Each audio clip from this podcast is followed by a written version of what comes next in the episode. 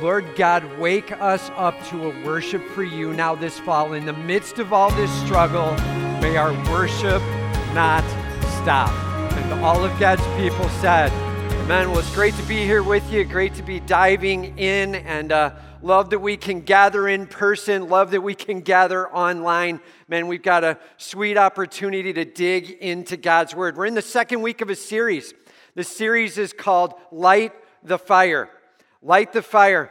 And it's all about a church being fired up and ready to go for Jesus Christ, no matter what's going on around us, right?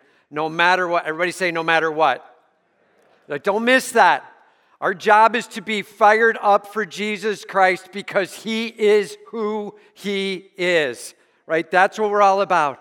Lord, light the fire in us. May each of us individually be ready to go after you with all we've got. And may all of us as a church rallying together be ready to go after you with all we've got. So we're pouring through the book of First Timothy. We got it started last week, and a couple of key words that you're going to see as we go after this is the word message.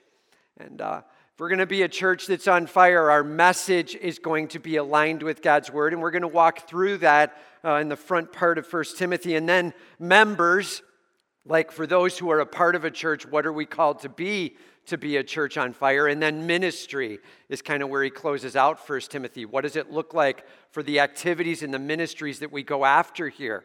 So, a church on fire, we're walking through it in First Timothy. Those are the kind of the top level topics that we're going to be going after as we head into it. And today we're in the second week of the message portion. And just so you know, the word justice, super important.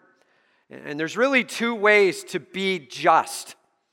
Uh, the first is you find out what is the law, and then you get under it and you follow it. The other is, well, you just change it to be whatever you want, and then you just be whatever you want, right? And like that is not the plan. Everybody say that's not the plan. Right? The biblical plan is God has delivered to us what it is we're being called to. And then we align with that and say, Lord, we repent and we're getting under and ready to go with it. Lord, I long to be biblically just. That's where we're headed today and looking at what that looks like. So turn with me, if you will, uh, to 1 Timothy chapter 1, starting in verse 8. 1 Timothy chapter 1, starting in verse 8. And uh, the first point here allow God's law to guide your values and your actions. Allow God's law to guide your values and your actions. There was the Old Testament law for the Jews, and then that was fulfilled in Jesus Christ. Now we have the New Testament law in Christ where he said, Love the Lord your God and love your neighbor as yourself, right? And so we have this guidance from our God. Allow God's word to guide you.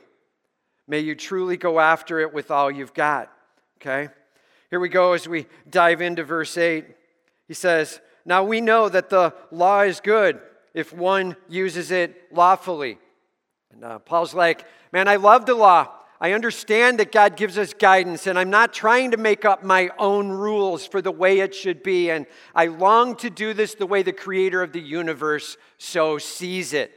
And he says, The law is good. There's nothing wrong with God's guidance into our lives, shaping us on where we should head. The law is good as long as you're using it rightly. And why does he say that? Well, because he just got done with an example. Last week we looked at it of people who were misusing the law to try to draw attention to themselves, to try to get people to follow them into some weird, aberrant doctrine. And he's like, the law is good if one uses it lawfully. And he says, understanding this, that the law is not laid down for the just, but for the lawless and the disobedient for the ungodly, and sinners for the unholy and the profane. Three sets of words there. Paul loves putting threes together, right? And he puts these sets of words together, and he's like, for the people who don't want to follow it, for the people who just want to go off and do their own thing. Quite frankly, uh, the world needs the guidance, and in fact, we need the guidance. Our own hearts needing to be guided by our God in the midst of it. I love the last word, in fact, it says, for the unholy and the profane. That word profane there, what's built into the word in the original language, it means the threshold of the temple, the profane. Those who don't even want to darken the door of the church. That's what that means. And he's like, really, this gives guidance for us and our heart may push against and not want to hear. But if we're going to go after justice, we need to know what God has to say about things, not just how I feel about things, right? Remember some of what we talked about last week with our doctrine. The biblical truth is the foundation, and the feelings and the experiences need to get in line with that, okay? Ready? And all of God's people said, Huge deal that we grasp that. Paul's like, let me give you a few examples here. And so he begins to dive in, and just so you're clear, you might be like, what a random set of examples. And uh, just so you know, he's bringing it right out of the Ten Commandments from the Old Testament. In fact, he's starting with commandment number five, and this is commandments five, six, seven, eight, and nine. All right? And he's going to walk an example for each one of them. So here we go with his examples. For those who strike their fathers and mothers, like the law helps guide. For those who strike, does it need to be said? Don't punch your mom, right? Like, it's pretty clear. But he's like, man, that's pretty disobedient, disrespectful. And uh, commandment number five says, honor your father and mother. He's like, I'm just telling you, if you strike them, that's not very honorable. He's just giving an example of how it's violated and how it's guided. And uh, just being able to understand it a little better. Here's another one for murderers, right? Well, the sixth commandment said, Thou shalt not kill. And he's like, Don't take a life unlawfully. And he's like, Look, there's understandings of defense and what that means in the Old Testament, but to just get angry and upset because you want it your way and you take someone's life, unacceptable. God's justice defines that. And yeah, that's wrong to go after murder. It's the sixth commandment. Or in then he says, or for the sexually immoral or men who practice homosexuality. He puts these two together, and for sexually immoral and the men who practice homosexuality, let's be super clear when we talk about this, all right? Um, God has a view towards sex. God designed sex, and it's designed to be within the covenant of marriage. And sexuality is designed to be celebrating the oneness that's going on in the covenant of marriage. And that's also meant to be for one man and one woman. That is a biblical position. One man, one woman in the confines of marriage, that's where sexuality is to be celebrated. Ready? And all of God's people said, Dude, I'm telling you, it's being pushed against. And the world doesn't like it, but we don't become just by changing the definition of the rules. We fall in line with what it says. What does God's word say?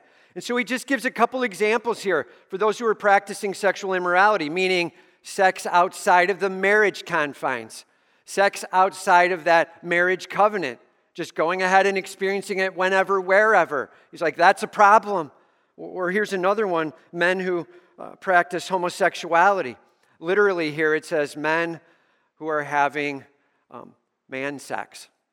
That's literally what it's saying. Now, I'm just telling you, there are some who would even use this argument. They would say, hey, the word homosexuality uh, was invented in the last uh, 150 years, didn't exist until 1850. I don't know if you've heard that statement lately. That's really buzzing around. I got to be honest. I don't know the etymology of the English word homosexuality. I have no idea when it came out. But I will tell you this this was written in like 60 AD, and it's pretty crystal clear, okay? And so God is making it super clear where he stands with homosexuality. And yes, it is a sin. And that's the end of it. We need to get in line with that. Now, that said, please be careful because in this society, there is a lot going down right now about longing for people's rights and to feel loved. And here's the deal man, we are to love our neighbor as ourselves. Yes, loving everybody, being able to pour on that care for them and being able to be sincere in that. And if somebody's struggling with homosexuality, yes, to love them in that. But man, love is not enablement. We do long for them to be able to get a right relationship with their God. Please hear me though. Our job is not to walk around trying to make the world act like they know Jesus Christ. Our job is to be able to introduce the world to Jesus Christ. So, really, the last conversation I'm interested in having is exactly which specific behaviors must I change today, right now, as some kind of holiness faking plan. And really, like, let me introduce you to the Savior of the world. His name is Jesus Christ. That has to be our passion to the world. Let me introduce you to Jesus Christ. But please hear me don't distance from the definitions of sin Because if there is no sin, and if justice is just whatever I feel I get to be, then we're never wrong and we never need a Savior. Are you hearing me on that? That is a super important moment. We don't walk away from God's definition of sin, it defines that we need Jesus Christ. So we long to share the need and the hope in Jesus Christ. He is my Savior and my King, and I struggle with sin too. Please hear me homosexuality is one sin among many. And yes, anger is wrong as well. And maybe you've heard this statement hey, I was born uh, into homosexuality. That's who I feel I was born as. Well, I was born angry, and, and that needs to change. And so I'm handing that over to God and saying, Lord God, shape my soul. And Lord, I'm ready to see those things different in my life. And all of God's people said, May we sit under God's word. May we let it guide us as to what's right and wrong. And may we call first and foremost to a hope in Jesus Christ. He's like, yeah, the law even shows sexual misusage, whether violating the covenant itself or violating the one man, one woman portion of it. Either way, it's violating the principle, thou shalt not commit adultery. Sexual uh, purity. May God get all the glory, right? Here's the next one uh, enslavers. Enslavers. And uh, uh I have to say, this word is a very unique word here. This word means to take human beings and make them like your animal, to treat them as your slave, to be able to get work done. In fact, the word in the original language uh, is andropodan. Andre meaning man, padan meaning feet. Like, I've got animals that have man feet. That's what they're saying. They're literally using people as their animals enslavers. This is when you would like go to a foreign country, you would take them prisoner, you would bring them back home, and you would use them as slaves for the rest of their life. Sound familiar? That's like what was happening with moving into Africa, taking black Africans and bringing them over here, misusing and abusing, making them your animal, your workhorse, enslaving them. Man, if you've ever heard that the Bible doesn't take a stand against slavery, now you know that's not true.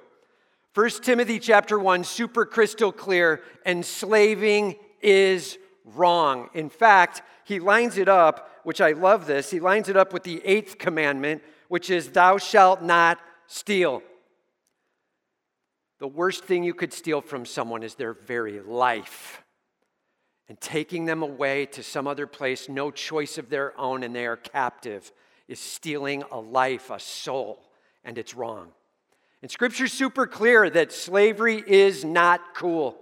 Now, the reality is, some of our translations are a little uncareful with using the definition of another word that shows up. This is the word andropodan, which means enslaved. But there's another word, doulos. And that word means I can't pay my debt or my bill. Maybe a bill that I already formed, maybe I know there's one coming, but I can't pay it. I have no idea how to cover it. So I come and I make a deal and I say, I will give you, I will work for you and give you my time and my effort. I'm becoming your bond servant. There's an agreement willingly as I lay myself into this to be able to cover a debt I already have or one that's coming up. I am a bond servant. And that word doulos is actually awesome. It's a way to interact with people to be able to cover a debt.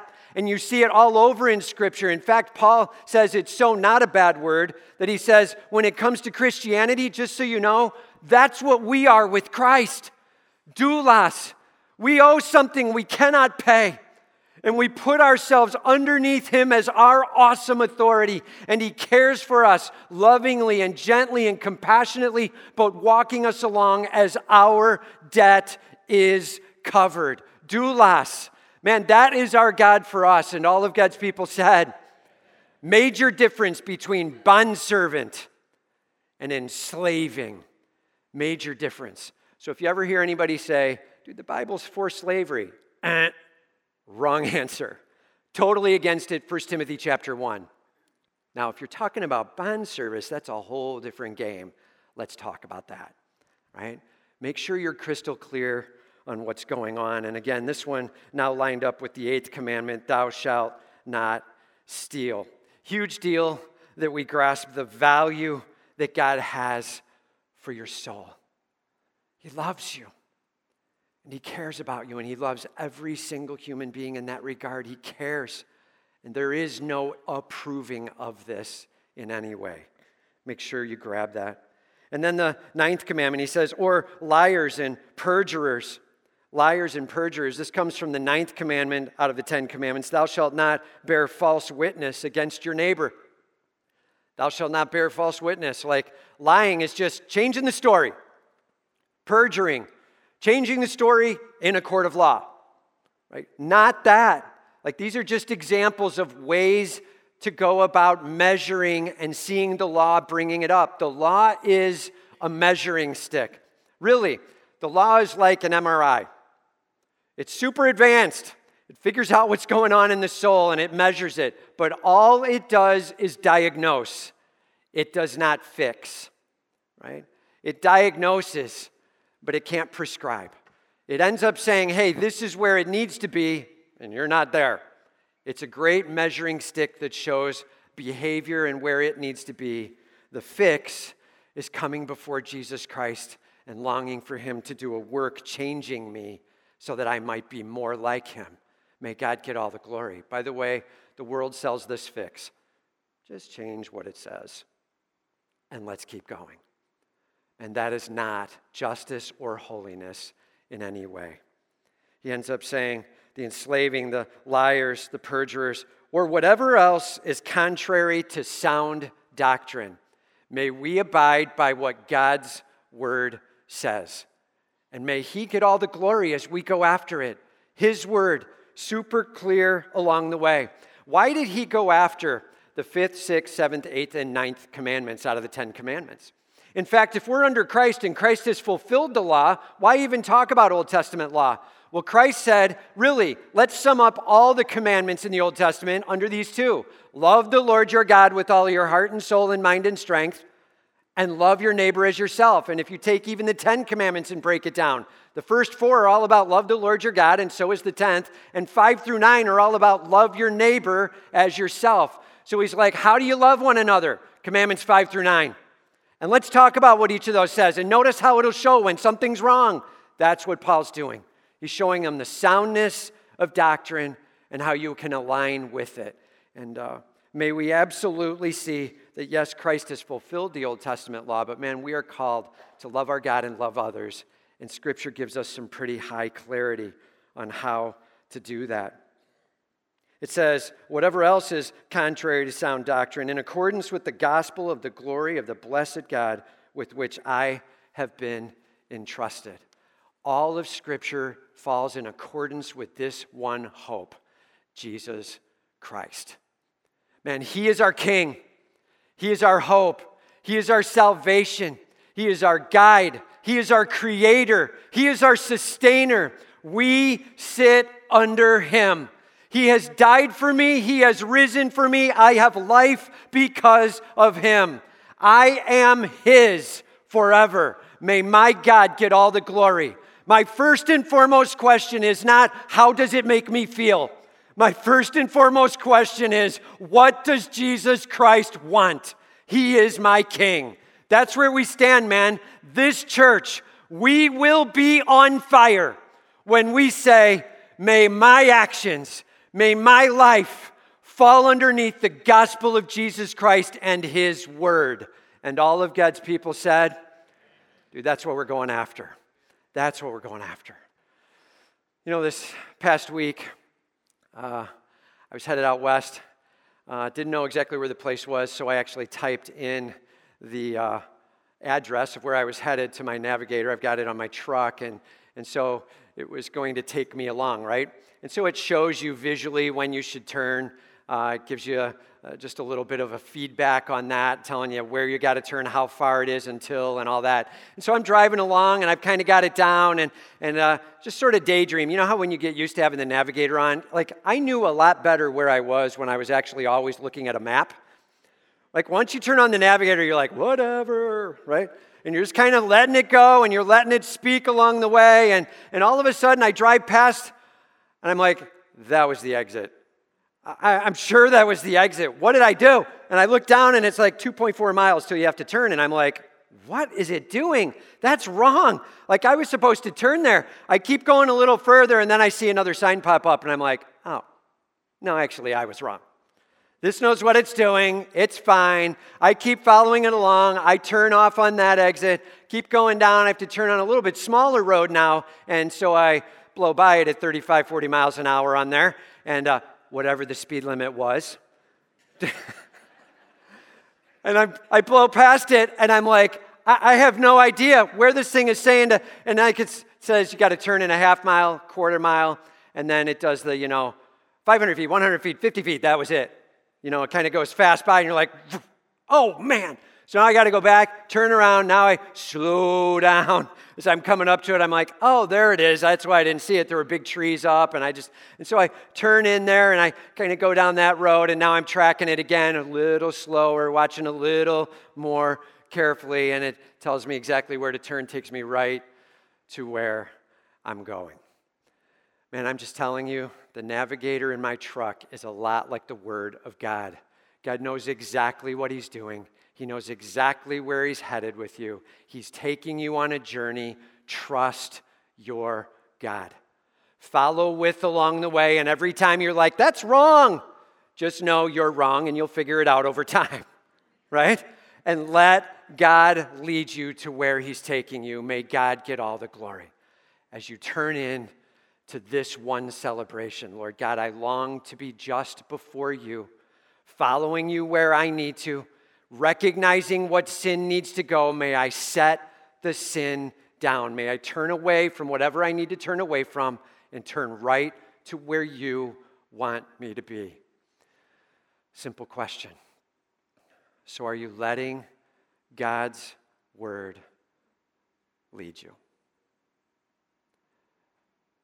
Are you willing to hear from your God about sin that may need to go in your life?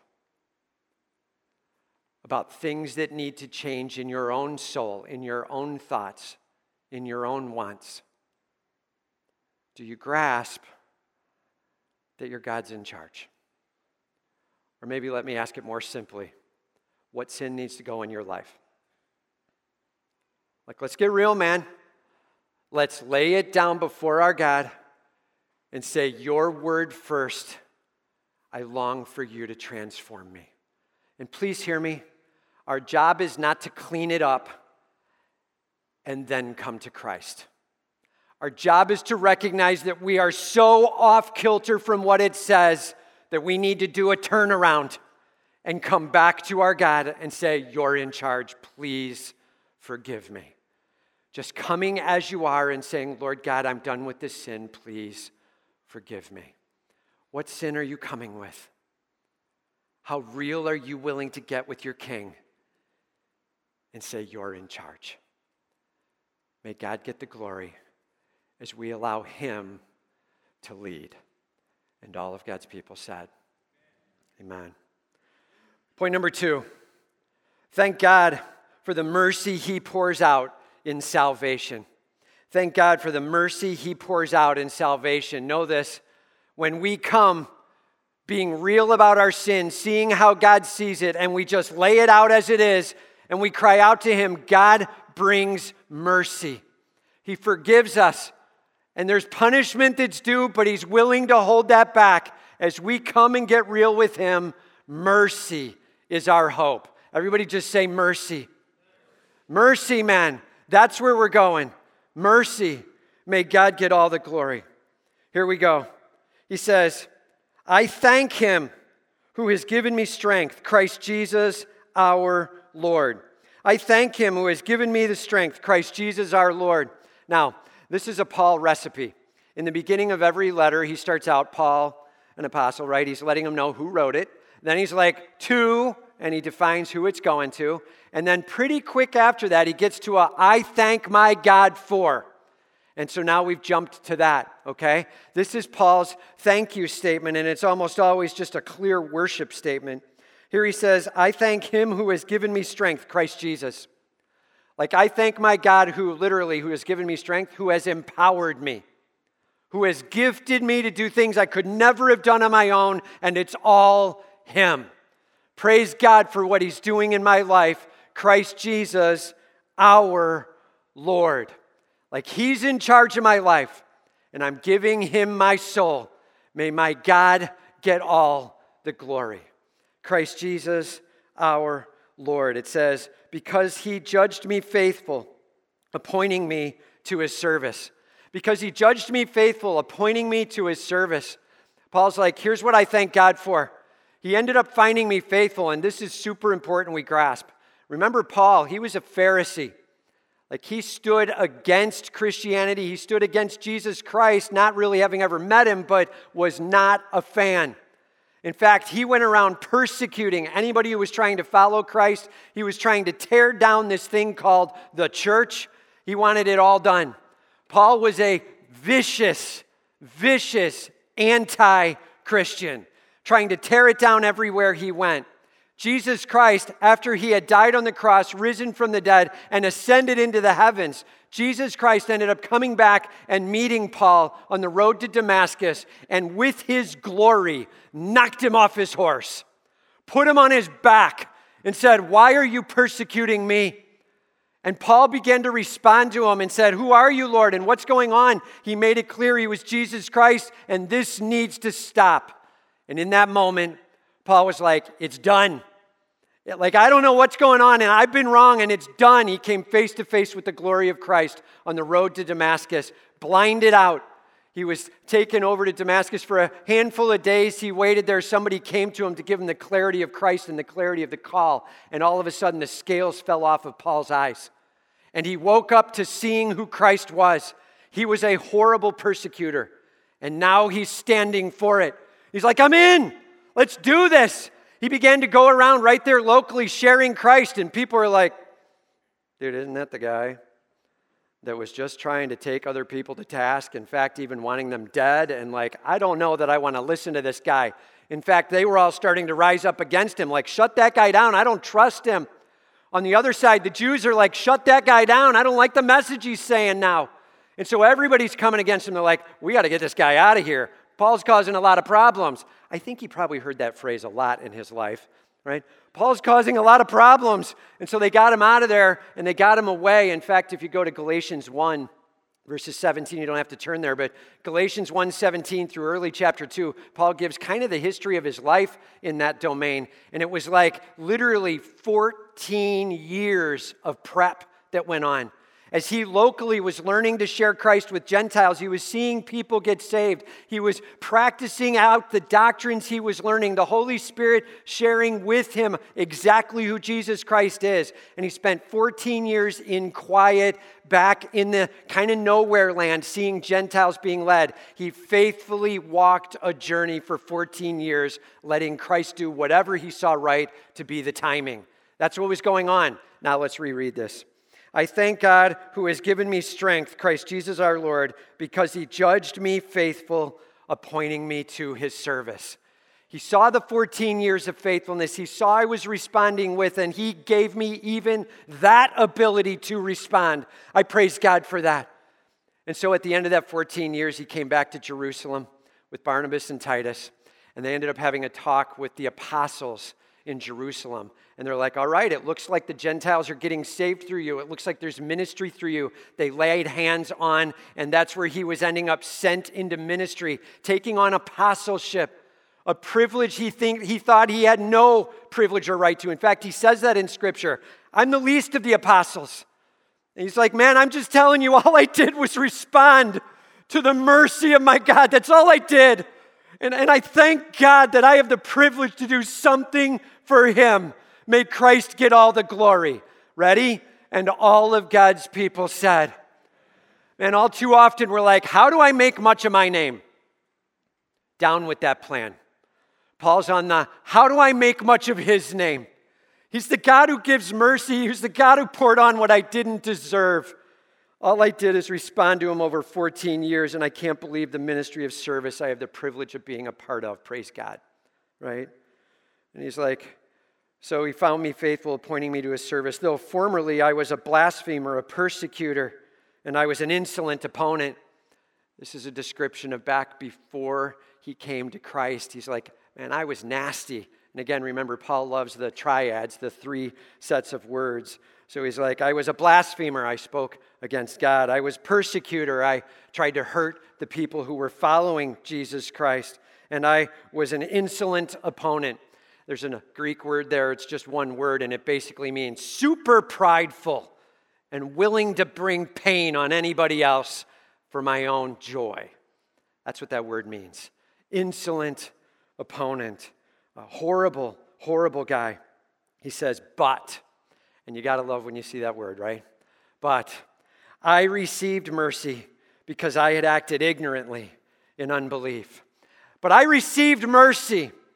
Make sure we grasp this. I really wrestled with this sentence a lot this week. And notice this it literally says, where it says, I received mercy, that's trying to put it into the English so we grasp it. But here's what it says in the original language I was mercied. It's in the verb, and it's saying he received it. He didn't do anything about getting it, he received it. It was poured on him. I was mercied. He's like, dude, I didn't do this. I was mercied. God poured it on, and I never earned it. Praise God for that mercy. What I did in my sinfulness deserved something way horrible, but I was mercied. Praise God for it.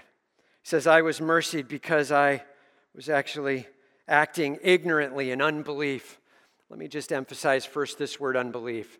He's like, I am not excusing anything, it was wrong. It was unbelief. I wasn't following with him. I wasn't with my God, and I was in sin. Paul's not excusing it. In fact, if you go a verse and a half later into verse 15, he says, Sinners, man, I was the chief of them. I was the foremost of sinners. I was the lowest. He's not trying to excuse his sin here.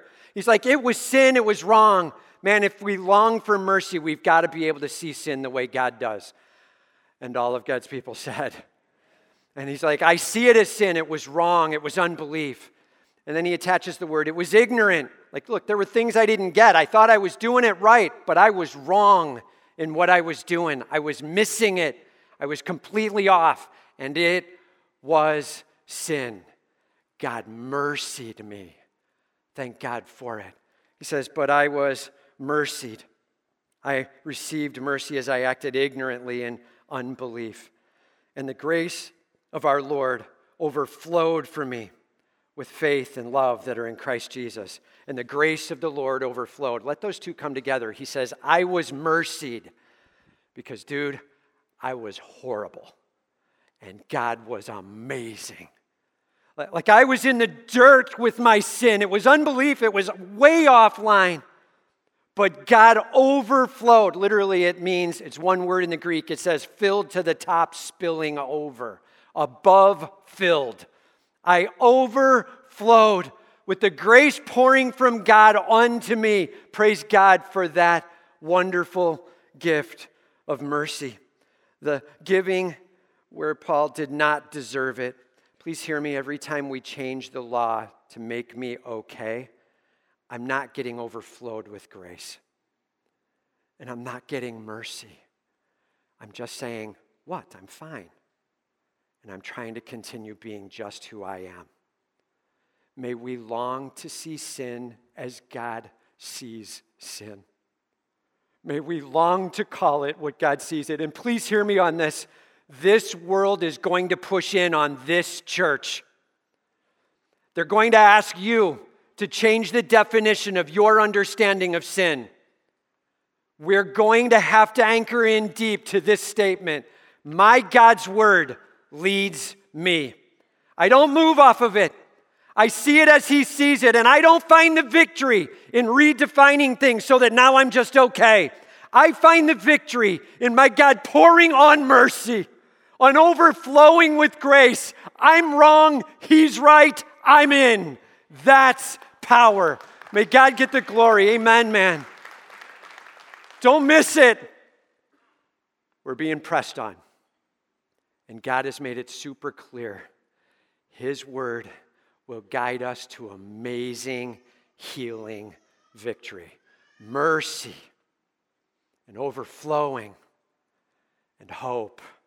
And he gives here the definition in the end with faith and love that are in Christ Jesus. With faith and love that are in Christ Jesus. Your God loves you with all he's got, and he longs for the best for you.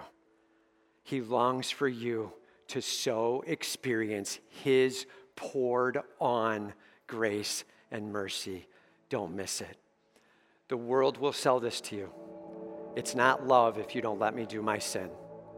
God says this It is so loving for me to call it what it is and transform you out of it, all for my glory.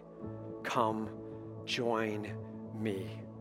Jesus Christ, He's got an answer for sin, and it doesn't include a new dictionary, it includes His mercy and grace. May God get all the glory. And all of God's people said, Amen, man. Let's pray.